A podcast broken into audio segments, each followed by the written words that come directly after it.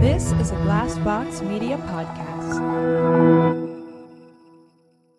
Murder Was the Case is a free-form, conversational podcast which makes educated speculations about criminal cases and human psychology based upon the information we have reviewed. The show is intended to entertain and educate our listeners with regard to criminal psychology and behavior. At no point should the content of Murder Was the Case, whether spoken by a host or guest, be misconstrued as a formal professional opinion or diagnosis, nor as a wholly accurate or complete account of any case. Any person discussed as a suspect or potential suspect is innocent unless a court of law determines otherwise. If you dig Murder Was the Case on Glassbox Media, follow us on Twitter or Instagram at MurderWTCase or on TikTok at MWTC Podcast. A very common thing we hear is, I want to get inside their heads. Here's the thing.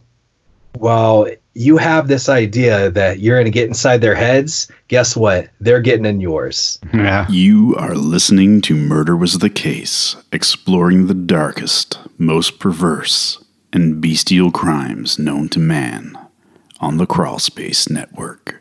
Chris Duet, the hardcore, tatted, and tremendous host of Criminal Perspective, is back in the dive bar to teach you the do's and don'ts of writing to prison inmates. This episode is inked in blood. In case you missed our last episode with Chris, this guy is an old hand at writing to convicts, and that old hand is by no means cramping up. It's crushing. Welcome to the Murder Was the Case dive bar. Yes, Chris Duet, that was a Diet A&W root beer I cracked, but I am not one to lie to the people. Diet, huh? You watching your figure now? That is a bottle of Jack Daniels, sir. Yeah, so we're going to mix the two. Yeah, I haven't been watching my figure, dude. I lost about 15 pounds. Did you? And, yeah, about the past month and a half. And you put it right back on with that beard. That's a good 20 pounds of hair on your face right now. It did occur to me that I have more hair on my face than a lot of people have on their entire bodies, especially like in this sort of intense grooming phase, manscaping. Yeah. Did you see this now on UFC? They're advertising manscaping. Do you remember when they advertised dude wipes for a long time on the fighter shorts and stuff? Well, what are dude wipes? What are dude wipes? I don't know, but I mean, it sounds like a masculine Charmin wet wipes or something. Maybe smells like high karate or Stetson. I don't know. I guess manscaping is like they're now trying to sell men on the idea of getting something like a Brazilian. Into it. You're into it? Well, yeah, why not? We're approaching middle age, man. We got to be on top of that stuff. Okay. I think there's an argument for not letting things get ridiculously out of control, but I don't think that I need symmetry. You know what it is I think my idea and your idea of ridiculously out of control are too far apart. Because I'm looking at your face right now. Look at, I keep my beard nice and trim and shaped up and all that. And I'm looking at you and, yeah, I don't know. Well, because you have to interact with other people on a daily basis. Like hell I do. I never leave this apartment. No? You take your kids to school and stuff, right? I don't fucking talk to anybody. Have you seen me? Look at me. God damn it. I scare absolutely everybody. Not even trying. Yeah. So. Yeah, well, that's the reason I have this beard. The minute I have to go out in public and do something serious, I'll trim it up. It'll be gone, but... Right now, just walking around my house, I don't mind looking like Gandalf. I mean, you look great. Thank you. So that was an interesting little way to start off, but I'd like to actually speak with you. We've talked in the past about some of the people that you've interviewed. We've talked about your show, Phil Jablonski, and we talked about the Satanic Christ and... all that. But I'd like to abstract it a little bit more because I think there's a lot of people out there who would like to write to inmates or would like to communicate with them or have entertained the possibility. And I trust you more on this because you've had so much success with this. I trust you more on this than if I were to just bring some random psychologist or cop or something like that on the show. I mean, this is something that you've learned grassroots. It's like you learn to play guitar by ear, right? Yeah. And I know that you will have picked up other tricks along the way and you will have learned from your mistakes. And so I guess what I'd like is for you to bestow the tricks of your trade. If you're a magician, how did you make that rabbit come out of the hat? Yeah. And when you're dealing with different killers, how do you feel them out? How do you use different approaches and such? So just speak freely. Yeah. So, I mean, really, it was a game of trial and error. When I first started doing this, I didn't know what the hell I was doing. I had a pretty good idea. I devoured the textbooks. I think step one is you have to know what you're getting into and know the possibilities. You have to know their environment, how they're living. You have to have a very good understanding of what you're getting into. And if you don't have that, you're going to be caught off guard. You're going to be chasing your tail the whole time. And there's a lot of things that can put you in a situation where you're chasing your tail. But I think step one is to really understand what you're doing. What I tell everybody is if you have questions about this, you shouldn't be doing it. That's rule number one. So I get asked a lot from people that, hey, I want to do this. And then they have a million questions. I tell them right then, no, you have no idea what you're doing. You have no objective. You have no direction. I think all of that is extremely important if you want to get into this world. Another thing, Andrew tells this to people a lot. A very common thing we hear is, I want to get inside their heads. Here's the thing. Well, you have this idea that you're going to get inside their heads. Guess what? They're getting in yours. Yeah. I mean, that's what it is. They're convicts. They live amongst convicts, and they're always trying to have a leg up and play the game. You think you're getting in theirs? Believe me, they're 100% trying to get in yours. So you have to learn to play the game. You have to know what they're doing and how to react to it. I think that staying neutral a lot of the time and extracting what you want from them without giving in to their whims or giving in without recognizing that you're giving in. You have to be acutely aware of this stuff. And if you're not going to achieve your aims, and they're going to pull one over on you.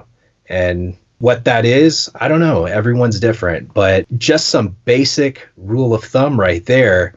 That's a lot of things that people would never consider getting into this. And it starts right there. Okay. So I want to expand a little bit on those 2 points. First of all, and we can get past this pretty quickly, you said you have to understand their environment that they're in. So you're talking about prison or some variant of it generally. Yes. So you have to know what the conditions are like in a prison. But do you also extend that to the specific institutions, like protocol at, I don't know, Pelican Bay is like this? Yes, you can, because some prisons are more oppressive than others. Like you have Pelican Bay, who these guys are on lockdown all fucking day. And then who are they surrounded by? They're surrounded by shot callers, people high up in the gangs, things like that. They could be on an SNY yard. If they're on an SNY yard, who are they surrounded by? They're surrounded by gang dropouts, child molesters, rapists, high-profile inmates. I know Phil Spector is on an SNY yard with Roy Norris, things like that, you know? So you kind of have to know who they're surrounded by, the politics of their yard. Are they in 23-hour lockdown? Are they on police escort everywhere they go? You have to know where their mindset is. Are they starving for human interaction? Are they used to keeping their mouth shut? They're on a general population yard. No snitching, out of the question. You don't talk about your case. You don't talk about what's going on. You don't give up game about the institution, about the politics of inside. Where is their mind? That's part of it. I mean, you got to know this stuff. How do you do that before you initially approach them? I think if you have an understanding of the prison system, at least generally, you don't have to know it inside and out, and you have an understanding of the offender, their personality. Are they violent? Are they violent within the institution? Are they involved in gangs? You can draw enough conclusions to have an idea, and that's just it. You're not trying to get to know them before you get to know them. You're just trying to have an idea to figure out what approach is going to make you more successful. What's going to get the return on that investment? Yeah. And you were talking about them getting one over on you. And so I recently used the JPay system, which we should talk about because it's pretty dope. And I don't think most people know it exists, but it's about the funnest app you're ever going to have on your phone. And I contacted one of my guys, and part of our deal is that I don't out him. So that's not what I'm going to do. But he's a psychopathic sexual sadist. And I touched base with him. I was like, hey, it's me. I'm so sorry to have taken so long to got to you. I had all this stuff going on in my life. I asked him, how you doing? How's the new facility? You're fitting in? Just some questions. Yeah. And then I got a reply from him in which he skirted, say, like 95% of the questions. I don't know, because he just didn't feel like answering them. Like, he just thought they were frivolous. Or he maybe thought that I was trying to catch him in something, and therefore it's just better to avoid. But one of the first things that he did was, like, he was warm. Yes, I remember you. Thank you for keeping your word. Here's the deal. I need this thing that costs hundreds of dollars, right? And so I thought to myself, all right. Did you want a tablet or a TV? I think it was a tablet. Probably. It was a tablet. So I was like, okay. I haven't replied to him yet. And that's not out of strategy, but I think it might work to my advantage to not look so desperate to be in touch with him all the time. Yeah. But I'm just letting my life take its course. When I have time, I'm going to reply to him. And knowing what I do, that he's a psychopathic sexual sadist, I think what I'm going to say is, listen, John Doe. Listen, asshole. Let's start it. Well, no, I wouldn't actually say listen, John Doe. The way that I'm saying it to you is not the way I'm going to say it to him. Yeah. Right. Yeah. But basically, listen, John Doe, I'd be more than happy to get that tablet for you. But first, it would really help me out and show good faith if you were to fill out some paperwork I'm going to send to you. Right? And then if he's like, well, no, get me the tablet first, then I'll fill out the paperwork. From what my understanding of psychopaths is that you always want to try and keep a sort of level playing field. And so I just returned to him with, like, John Doe, let's cut the shit here, man. We both know what you're in prison for. One of the two of us is more trustworthy than the other. You know that I'm going to fulfill my end of the bargain. I have reason to suspect that you might not. So therefore, we're going to do it in this order, or we don't have to talk. What are your thoughts on that? So how I would approach this would be to take a look at his ego. Can I play on his ego? Can I inflate it enough to where he gets lost in it? Can I make a compromise with him and make him think that there's potentially more there? Can I say, hey, look, man, I'm kind of hard up. Can I just put $10 on your media? Can I get you some stamps? Anything that can be used as currency or something to placate him. And just a little bit, that's a significant reduction from this $100 item or whatever he wants. But it's a good compromise, and maybe leave it open to, hey, there's more where that came from, and just get him playing. And then once those wheels are turning, you have a little bit more control there. And then the situation is a little bit more controlled as well. Okay, so I should state my objective to you. There's a certain psychological test that has not been administered to people like this, that is, serial killers. And I think it could be really useful in establishing a more scientifically grounded profiling system. Yeah. And so that's actually my objective. My primary objective is to get serial killers to take this test.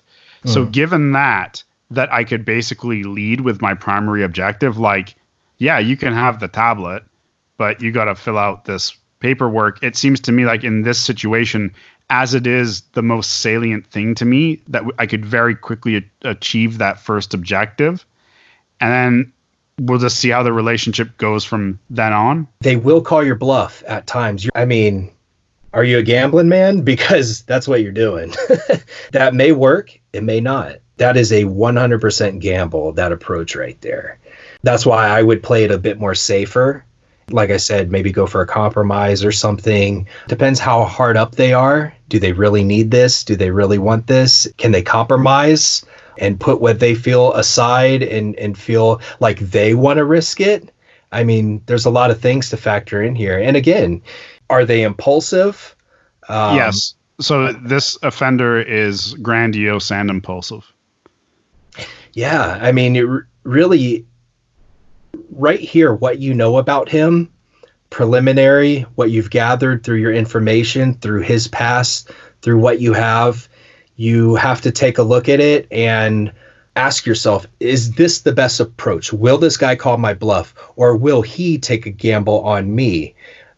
Things like that. Is he high profile? Does he have other means of income? Does he have other people writing him that he can take advantage of? Can he discard me? I mean, there's a lot that you can factor in here that can help you make a more informed decision on your approach that could lead more to the success of your aims. Right. And so I know right now, just based on what you said, how I'm going to then continue. But this advice is not just for me. Like, we're using me as a case in point. Yeah. But if you're listening to this, go back and listen to what Chris said and think, if you're in this situation, that's the advice too. Yeah, I know what to do with this guy in a way, because in my psychological training, he's pretty classic, right? Mm. He was everything I expected to be when I met him. Right? Really? Yeah, I was like, wow, my education went better than I thought. But then there's other people that I would like to write to who are different. And you and I have discussed who some of those people are, and I'll get around to it. To me, it's not so obvious with some of them, because remember, I was writing out a letter to one of them trying to get them to open up. Yeah. And you were like, I think they're going to figure that out. It's a bit too obvious. And I looked at it and I was like, you're right. So let's distinguish between, say, like egosyntonic and egodystonic killers.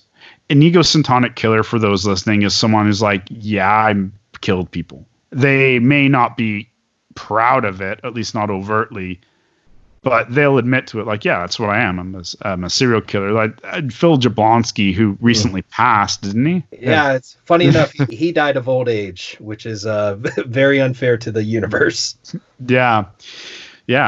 But Phil Jablonski, who we talked about last time, is like the portrait of an egosyntonic killer. He's like, of course I'm a killer. It's awesome. You know, I've killed. And then he starts lying, I think, about killing all these other people when fools go chasing down those trails. But then you have someone like Joe Clark, who we talked about recently. He's like, no, I didn't do it. It's like, dude, evidence, overwhelming evidence. Nope. And so there's a difference there. And I think that is a really interesting distinction. Writing to an egosyntonic killer, which my guy is, he just doesn't want it getting around the prison what he actually did. Yeah. Right. But he's fine with it. Like, he acknowledges, like, I think he's like, I wish I didn't do it, but not because I care about them. It's because I've spent the rest of my life in here. But yeah, man, I'm a killer, you know, that sort of thing. But then there's the guys who are like, they don't want to talk about it at all, or they flat out deny it. And so let's start with like egodystonic, and then maybe we go to egosyntonic, or whatever order you want to do. How would you handle both of those situations? Sure. So egosyntonic is much easier to handle because it's already there. They know why you're writing them. They know what they did. So that's much more easier to deal with. You don't have to placate them as much. On the other side of that, you do have to placate them. The ones that are going to say, I didn't do this, I'm innocent. The dystonic ones. Yes, the dystonic ones. Yeah. You have to placate them a lot. For example, we recently did an interview with Terry Blair. For those who don't know, Terry Blair murdered several prostitutes in the Kansas City area. There's an episode of First 48 made about his case. He called the police, disguised his voice, told them where the bodies were, kind of taunting. He admits to one murder of his girlfriend back in the 70s, which he did 20 some odd years in prison for, but denies having anything to do with the murders of these prostitutes, even though his semen was found in the vaginal cavity and on the thigh of one of them. And two women identified him. One he strangled and thought that he killed, and another one said that he told her he was going to kill all the prostitutes in the area. There's a lot of very, very substantial evidence against him. He was convicted. He's in prison forever. He tells us that, hey, I'm innocent. I had nothing to do with this. And we said, cool. Well, we'd love for you to come on our show and tell everybody that you're innocent and why you're innocent. And it opened up that dialogue and it kept it open. If we were to say, look, Terry, there's DNA against you, there's all this stuff going on, he would have shut down. You have to serve his interest. You have to serve their interest. If you're not doing that and you're not willing to placate them, you have to put your ego aside. You got to play their stupid little games. You can't hold true and be like, I know you did. That's not the time to play bad cop, you know? Yeah. Your objective is to sustain the dialogue. Of course. A fair statement? Yeah. Of course. That is the number one. I mean, if you're writing them for them to deny you, what the fuck is the point? Yeah. See, for me, if they're not going to give me something, mm-hmm. you know, eventually it's like, I feel it's not worth my time. Yeah. And so has there been an ego dystonic killer, like someone who has just said, I'll talk to you, but not about the crimes, or I didn't do the crimes, who you've been able to turn from that position and slowly get them to open up and to give you a couple little drops of something? You don't have to state who it is, but yeah. I'm just wondering if you have a technique for that. Terry Blair. So we did our interview with Terry Blair.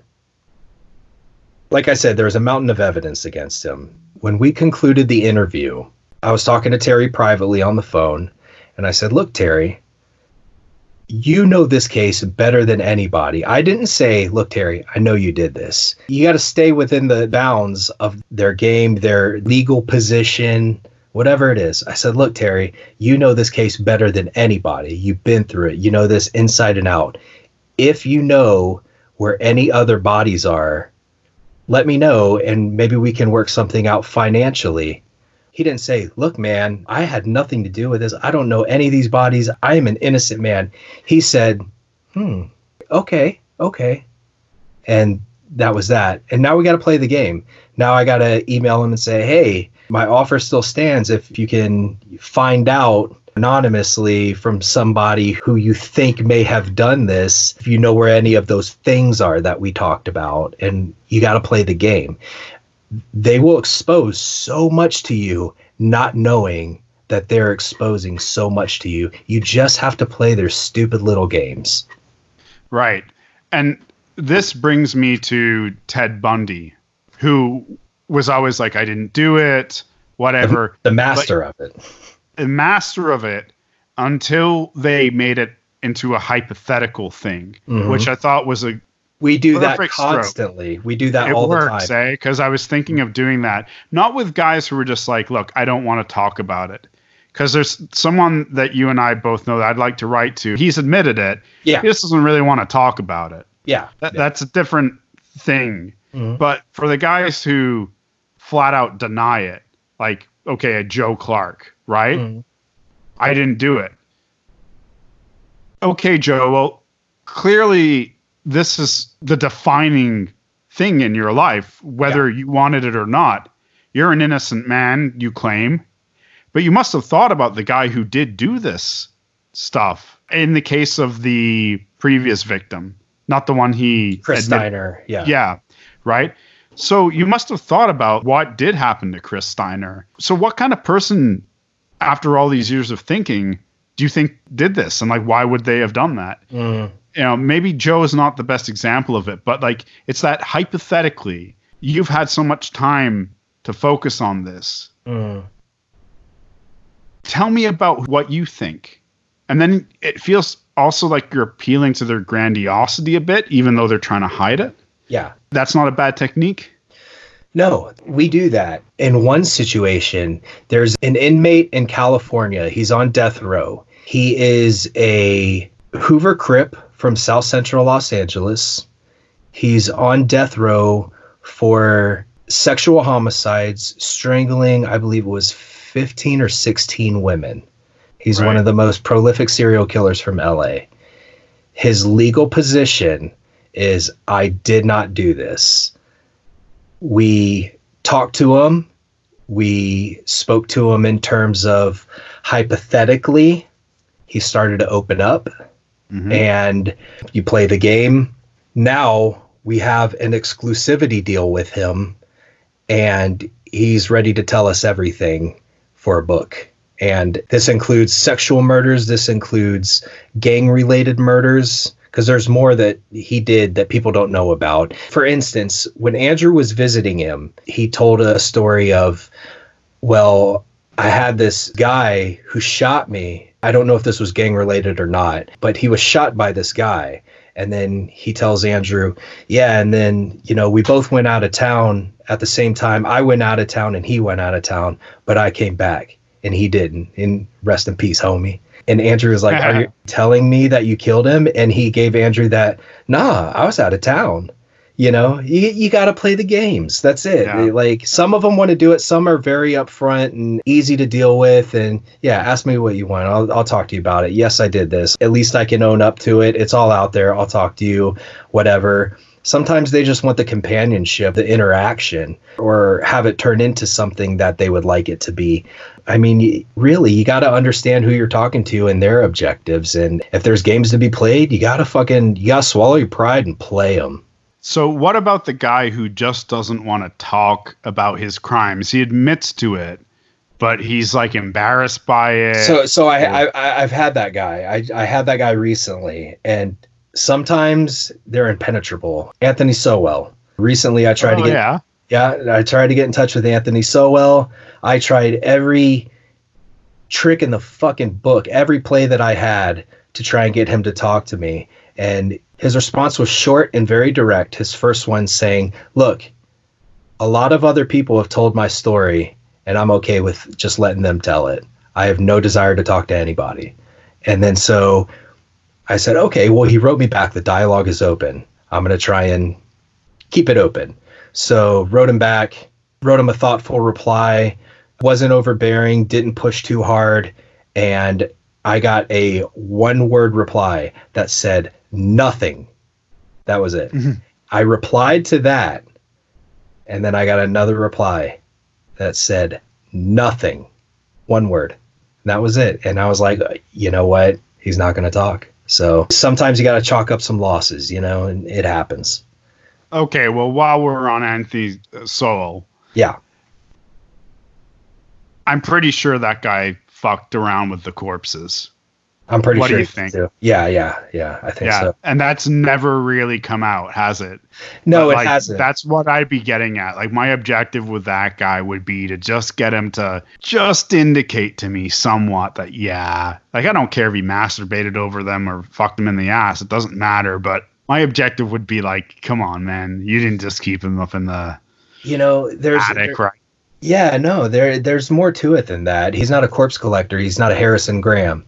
So he was smoking crack, which I know he was not a fan of, and he turned out to be that. And I know he didn't like that about himself.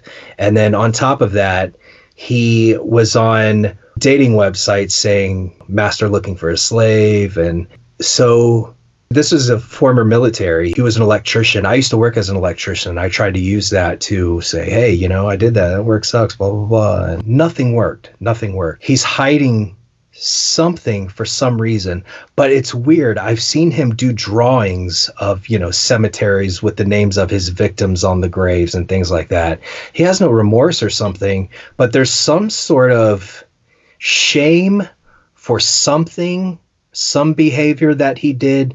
Something is there, and he is very adamant about protecting it. You know, I have a friend right now, I probably told you about this, but he's spending a lot of time with Richard Cottingham, and he's making extraordinary progress with him, or at least so it seems. I know who your friend is. Yeah. Okay. That's Peter Vronsky, obviously, yeah. Right? Yeah. With Jennifer Weiss, huh? Yeah. And so I was talking to him. I mean, it's one of those situations. It's like, I want to go see Richie too. Right. Mm-hmm. But I also don't want to butt in on Peter's thing. But, yeah, you know, so it's one of those things. It's like, I don't want to be a selfish friend, but I'd like to go speak to him one time. Maybe in sloppy seconds. Yeah, exactly. And one thing that really I would have stuck to is Peter mentioned that one time he said, look, there's just some things that are embarrassing that I don't want to talk about. And I thought, well, there's your clue. I don't think that is a lie. I don't think because you're a psychopath, you have no sense of embarrassment. I mean, they want to cultivate a self-image, right? Yeah. They do. And there are some things that don't fit into that self-image. So you might have a guy who's a psychopath who's like, yeah, I killed 25 women, but they won't admit to that one little girl they killed because it doesn't fit in with the sex beast, virile serial killer thing they've taken. Because it's like, dude, you're a pedophile, right? That was literally Richard Ramirez. Richard Ramirez had this whole Night Stalker thing. I'm creeping into your house and I'm going to fucking ravage you and turn you inside out. Come to find out in 2009, preceding the Night Stalker murders, he raped and murdered a 9-year-old girl in Northern California. He was linked to through DNA. You know, how come he never bragged about that one? Things like that. Because it hurts the Night Stalker image. That's why. You're right. The egocentric psychopath, as we talked about with Phil Jablonski previously, creates a brand in a way, right? It's like an ideal self. And I don't think that it's... This is right out of my dissertation, and this all occurring to me in real time. But, you know, we just talked about Phil Jablonski, and we just talked about Richard Ramirez. And you know what both of those guys did? They left little messages. Yeah. So Phil Jablonski, I Love Jesus? I Love Jesus on the back, yeah. Yeah, he carved I Love Jesus into the victim's back. With Ramirez, it was the pentagrams. Like, would you have been surprised at some point if Ramirez would have made a phone call or sent a letter? I wouldn't have. To be honest with you, like if he would have kept going, I don't think so. So they're like these egocentric psychopathic killers who are crafting a homicidal ideal. And they can say, this is what I am. I'm the Night Stalker, man. The whole city of LA was afraid of me. Yeah. I'm legendary. No one's going to forget about me. And I took out guys too. I didn't just kill women. I took out guys. I'm like Jason or some shit like that. Right. So those guys in many ways are going to be the easiest guys to talk to, but there is still that potential to embarrass them. And the embarrassment doesn't come from moral reasons. It's that they are aware that society would go, dude, you know, it's cool if you're killing women, but you fucked a kid and killed a kid. Yeah. That's pretty whack, man. And of course, I don't think killing anyone for like those reasons is cool at all. But you're referring to the sociological hierarchy of murder, you know? Yeah. The like the cultural zeitgeist, right? Yeah. And there's always this thing when it comes to certain victims where you're like, really? Yeah. You know? And so that in itself is interesting. Like this idea of the thing that they're embarrassed to talk about. And well, I think with that, you have to let them. So right there, you can establish that they want to control the narrative. You have to let them control the narrative. Also within that is that there's always going to be an underlying element of mistrust. There's always going to be a little bit of, I don't trust you completely on their end. So you have to break that down as much as fucking possible, and then maybe get to a point where you can kind of steer their narrative a little, or be pushing to go a little bit further and try and take control of that narrative just a tiny bit, you know, things like that. And you got to feel it as you go. You're walking through a room, it's pitch black, you're feeling your way through it. That's how it is. Mm. Has there been a guy, like, let's say you're fishing, right? Mm-hmm. Has there been a guy that you had on the hook and you're like close to getting him in the boat, and then you did something wrong at the last minute and the fish went free? I'm sure in my earlier years of writing, I 100% did that. I think maybe the closest thing that I can think of off the top of my head was Bobby Joe Long. My approach to him was just all fucking wrong. I didn't do my due diligence and take my time enough to really assess the approach that would be best suited for him. I ignored a lot of things. I tried to approach it very bullheadedly. It didn't go well. He was a total fucking dickhead to me, which... I've heard that about him, that he's just an asshole. He was absolutely an asshole, but I think that with a different approach and being willing to let him take hold of the correspondence and bring it into his world, and maybe I could have played more on his sexual appetite and things like that. And, oh, you want to talk about all this sexual stuff? Cool, I'm going to let you. I'm going to make you think that it's awesome and you're awesome. And that's what I should have done. I didn't do that. And he wrote me back and was like, man, I don't give a fuck what you're into. You know, you sound like an idiot. Fuck you is basically how he came off to me. And I was just like, yeah, well, I kind of shit the bed on that one, because that's the thing. When you write them, that's your shot. You fuck it up. You do something to rub them the wrong way or something, man, they're not going to fucking reconsider you. I mean, there's one thing if they don't reply, or if you catch them at a bad time or something. There's another thing if you've completely blown it. And I think a lot of people, you know, have more an opportunity to blow it than they have an opportunity to be successful with it. And that's because they rush it and they don't consider a lot of things. One of the things that occurred to me is that these inmates are getting tablets and such now. And in Canada, they even have access to the internet. I'm not sure if they have that in the States, but yeah, don't let that happen. Yeah, I can't see any good coming from that. Yeah, well, the thing is, once they have access to the internet, it's like theoretically they could go and listen to Criminal Perspective. Yeah. And how you spun their interview. And then the whole wall that allows you to hide your hand from them. You know, and they can see them. Yeah, they already have people that will listen to it and report back to them or play it for them over the phone or transcribe it for them. I have at least 2 people that we've interviewed that have said that they're going to kill me if they ever get out of prison because they just didn't like what I had to say about them on the episode. So, I mean, they're going to fucking find this shit out either way. Contraband cell phones, smartphones, they're fucking everywhere. Everywhere. Mm. They're not hard to get a hold of. In California on death row, you can fucking, if you got $600 and you snap your finger, you can get a phone in your hand. It's not a matter of having the internet or not having the internet. They fucking have it. It's a matter of allowing them to have it and making it so easily accessible. I mean, right now, if you got $600-$700, yeah, you can have it. You can have an iPhone, but just giving it to them, bad fucking idea.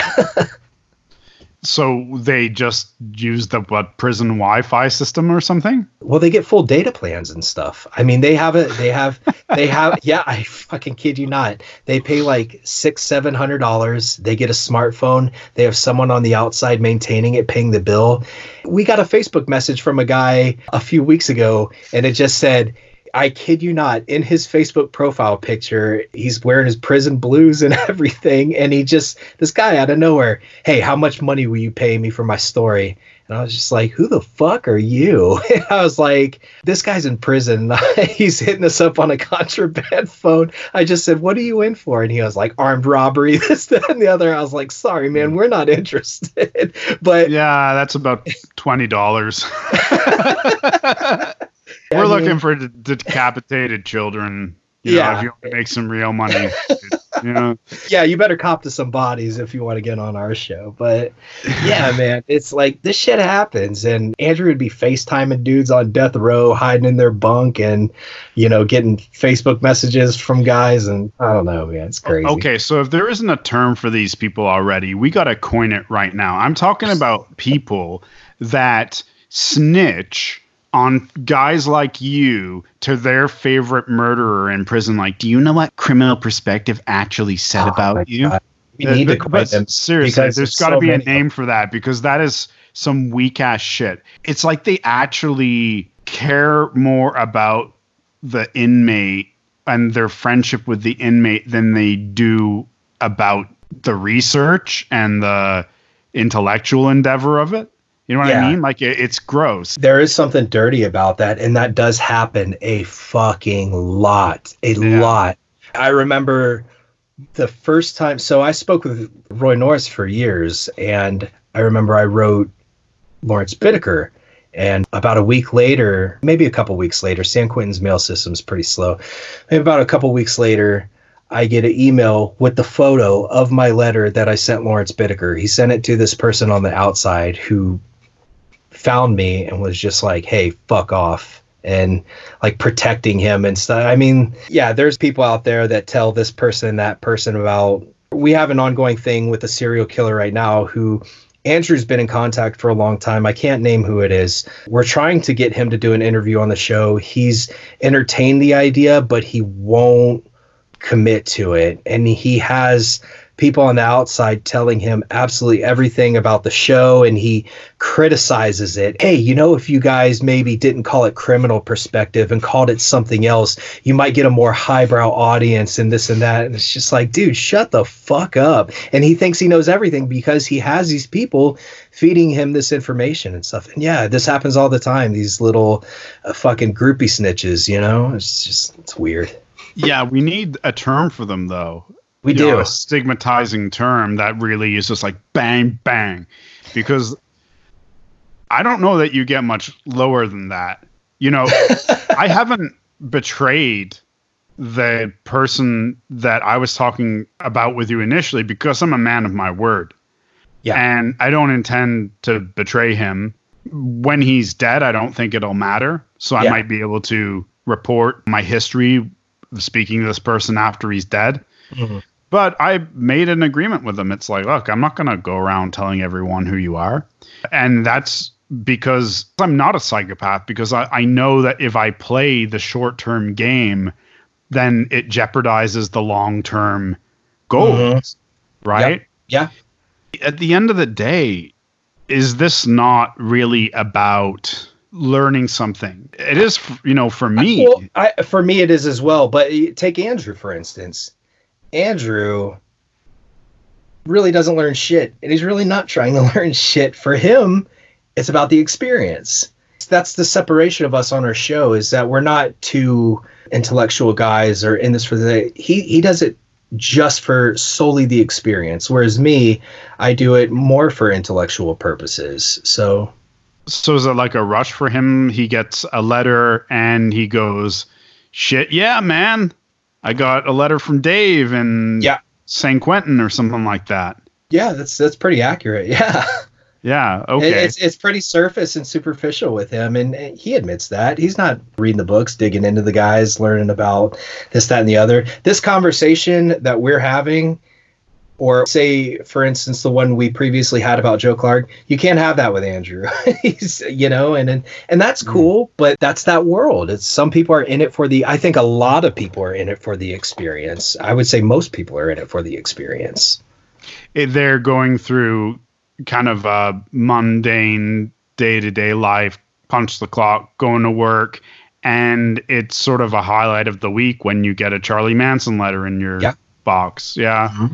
I had a girlfriend, I think, that was a bit like that. I think most people are. And I think it's the intrigue and the mystique, and that hooks you in because you're like, yeah, I got this person, but what's this person like? And there's so many of them that you're never going to run out of subjects. It's true. But, you know, it's like, I wouldn't have ever written to Lawrence Bittaker. And It's not a criticism. What I'm saying is I wouldn't have, because I feel that through his crimes and previously established information on him, mm-hmm. I already know everything there is to know. I mean, at the end of the day, he's just a great white shark, mm-hmm. right? It's like there are no more levels to him. He is a pure distillation of a psychopathic sex sadist. And I don't think there's really much more to his personality. And you know what? I think you're right. I think at that time, this was when I first started doing it. I think at that time I was trying to build and learn more. But at the same time, there is something in me that wanted to, oh, this guy's got a 150 IQ. Okay, let me see. Let me talk to him. Let me see if I can match wits with this guy. It was, you know, there's some of that. There's some of that fucking machista bullshit going on with me. I don't know, but I mean, it's developed a lot since then. But yeah, I mean, when I first started, you're right. There's nothing complex to Lawrence Bittaker. It's all out there. It's all in the open. Mm. It's all for the taking. But at the same time, I mean, I think back then I was maybe a little driven by my ego and that, okay, I want to see what this guy's like. And my curiosity really to maybe have that experience for myself as well, you know? Yeah, for sure. And there's guys that, you know, are highly psychopathic that I do still think that there's more to them. Mm-hmm. So one of the guys that I would have really enjoyed writing to, though he passed away and it's difficult because it's in the UK, is Ian Brady, the Moors murderer. Yeah. You're talking about a guy here who's well-read, you know, by the standards of a serial sex murderer, and deeply philosophical in a dark direction. And even though I think that he uses his philosophy to justify pre-existing urges rather than the other way around, which he'd like to have you believe, we could still talk about that. Or with the Night Stalker, Ramirez, right? We could talk about, well, the celebrity of it, or, you know, or we could talk about why the Satanism, you come from this Catholic family and all of a sudden Satan, and what does that mean to you? Like, there's cultural levels to these people that for me with like a Lawrence Bittaker just does not exist. Like I said, he's a great white shark. It's like just a predatory animal, and that's all it is. Like, it's pure to the point of being dull. Well, that's just it with Bittaker, but this is the thing with a good handful of them, is that had they not done what they did, they'd be rather unremarkable people. Mm-hmm. I mean, and that's really what it is. And when you accept that, then you start to, okay, why do I want to talk to this person? What am I going to get from this? What are the possibilities? What am I curious about? And you really start to analyze why you're doing what you're doing. Mm, right.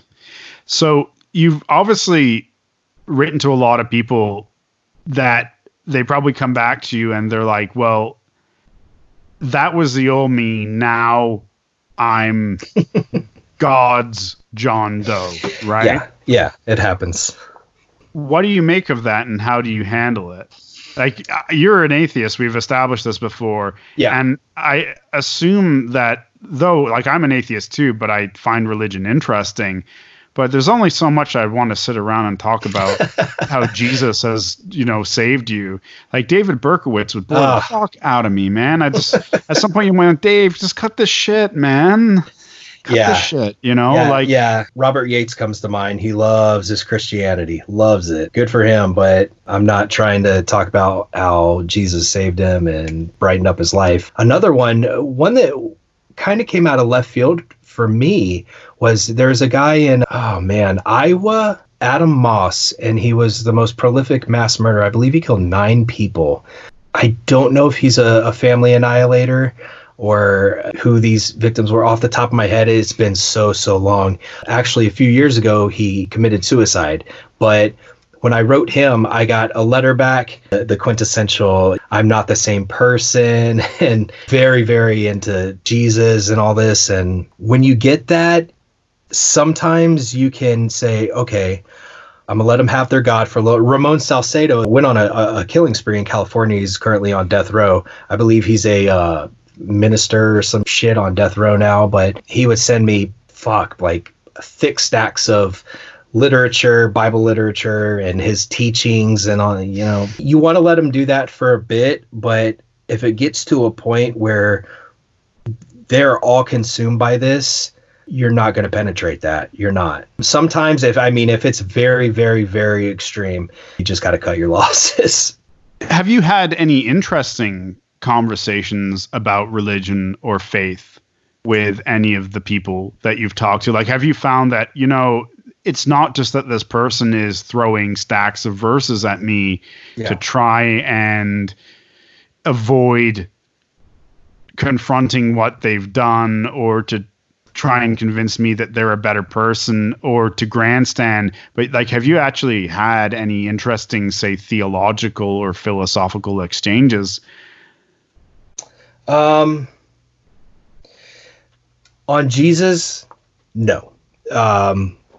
There's a guy in Ohio. He wants nothing to do with me now. I tried JPay and him last year, and he was like, "Yeah, man, you can fucking beat it." He just didn't want anything to do with me anymore. But I used to talk to him years and years ago. His name is Nathan Brooks, and when he was 16, he went into his parents' bedroom and he shot both of them, and then he decapitated his father, put his father's head in a punch bowl, and did a Luciferian satanic ritual with the head. And he was very into Luciferian Satanism, like not Anton LaVey Satanisms, you know, I'm the master, I am my own God, but theistic. There is a theistic Satan, and I want to go to hell when I die, you know, types. So he was into that shit. So, of course, this was a topic for discussion.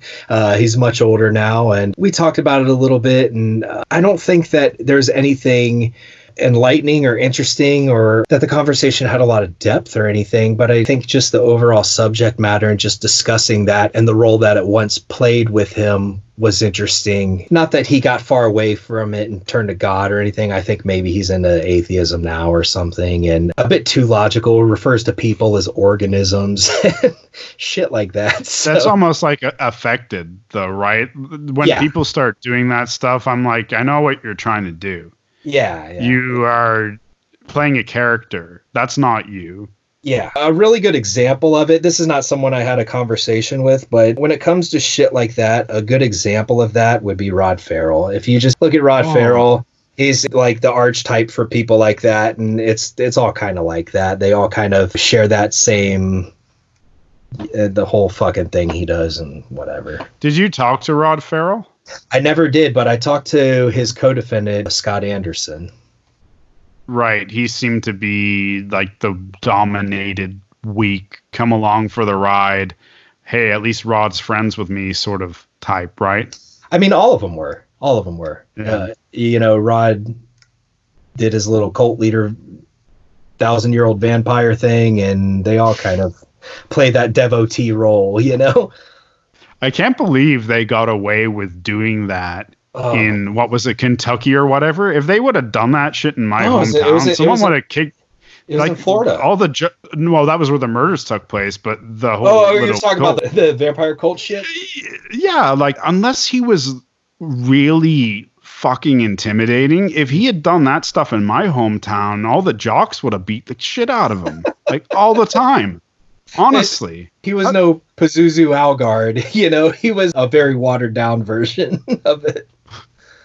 Yeah, I guess it was an easy town to master or something. Like, where are all the guys keeping this dude in check?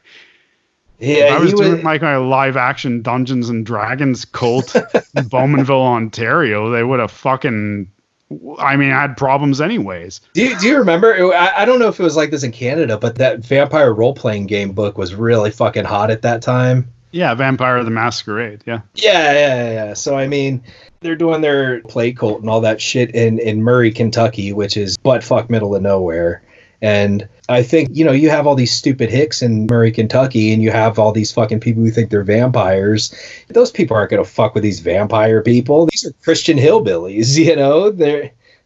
Wow, so they're so backward that they were actually afraid of the geeky vampire kids? I would think so. That would be my take on this. I guess you're right, because like that whole West Memphis 3 thing in Arkansas, right? Where it was like, hey, you know, Damien Echols is a wizard. You know, don't go near him. Honestly, I'm not trying to I'm telling you that where I grew up, Damien Echols would have been like shoved in a fucking locker. And I'm just being real with you, man.